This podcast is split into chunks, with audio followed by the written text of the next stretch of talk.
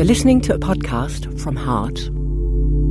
Hello and welcome to this podcast for Heart Journal. My name is Dr. Alexander Lyon from Imperial College and the Royal Brompton Hospital. Uh, I'm here at Manchester at the British Cardiac Society and we've just completed a fascinating session on tissue engineering for mending a broken heart. And I have with me here two of the speakers from the session, Professor Alex Seifalian from University College London and Dr. Christopher Breuer from Yale University in the United States. So, starting with Professor Seifalian, we've been discussing uh, heart valve engineering and wondered if you could give me your views on how close we are to implanting uh, tissue engineered heart valves into patients with valve disease.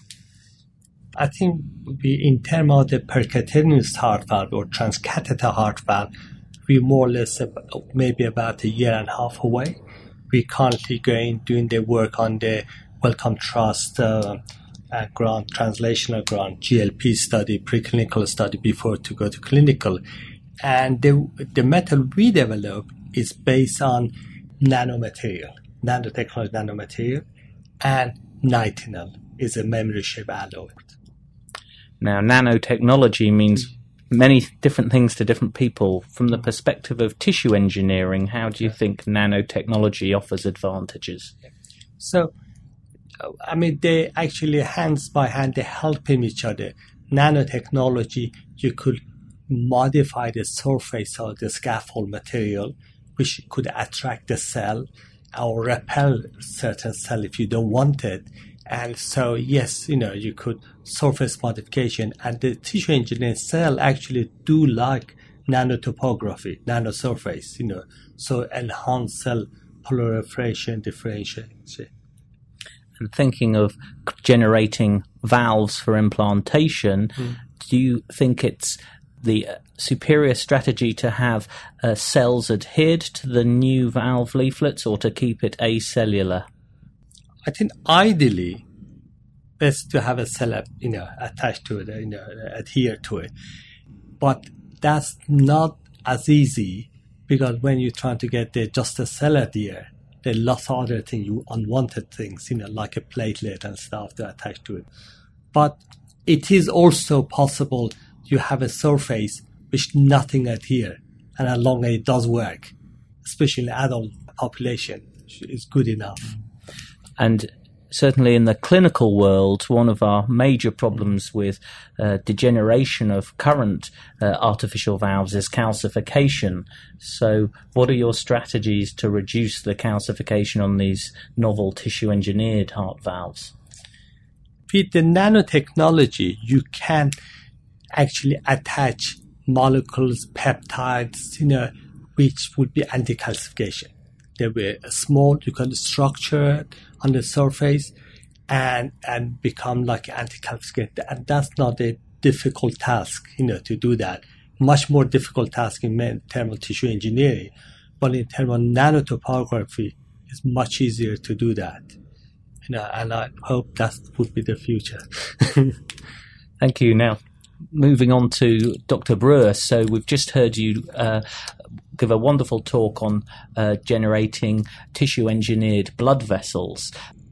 One of the highlights of your talk was the interaction between the graft and the host blood vessel. Can you uh, summarize what you think the main sort of findings are and how that will help guide you in developing new artificial blood vessels? Yes. Uh, so we've been working on a project trying to create a tissue engineered vascular graft for use in congenital heart disease since 1994.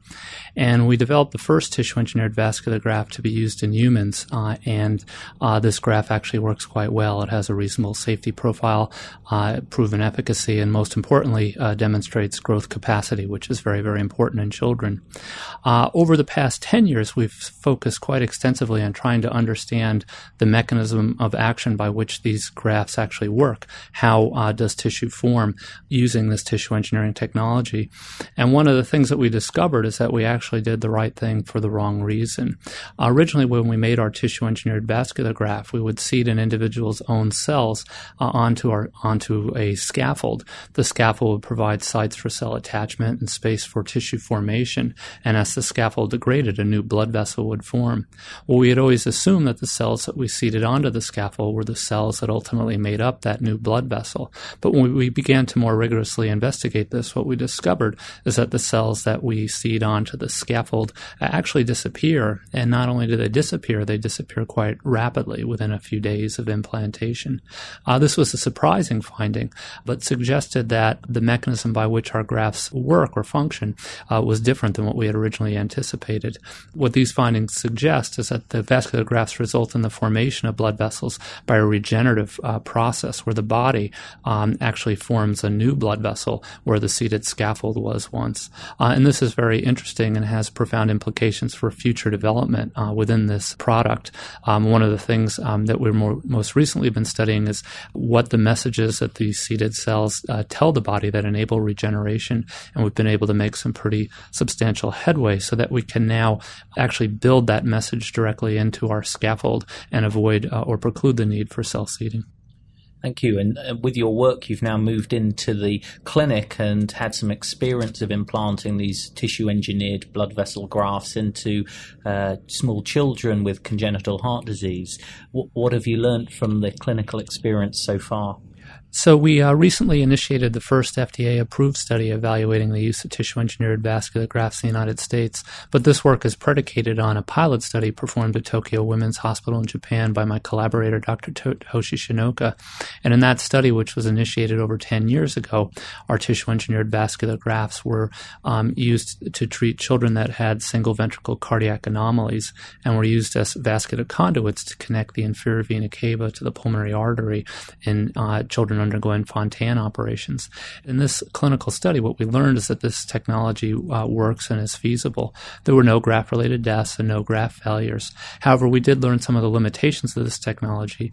The primary graft related complication was stenosis. So, as we work uh, to move forward and des- rationally design an improved product, we're focusing our efforts on uh, stenosis.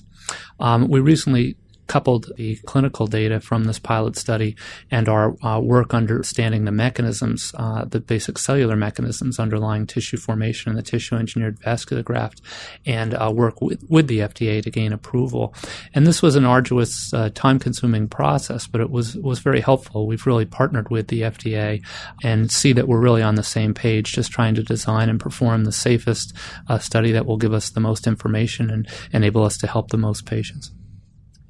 So thank you to you both. And I think what we've learned today is that whilst tissue engineering has been in the laboratory for over a decade, we're really making effective headway towards translating the insights into uh, patients. And hopefully one day we'll have a hard impact on patient outcomes. Uh, and of course, it's a two-way street, as we learnt, and, and the insights from what happens in the in the early clinical studies will be fed back to future design. So it's, I think, exciting times in tissue engineering for heart valves, blood vessels, and I think down the further down the line, the myocardium. So watch this space. For more information about this program and other BMJ Group podcasts, please visit bmj.com.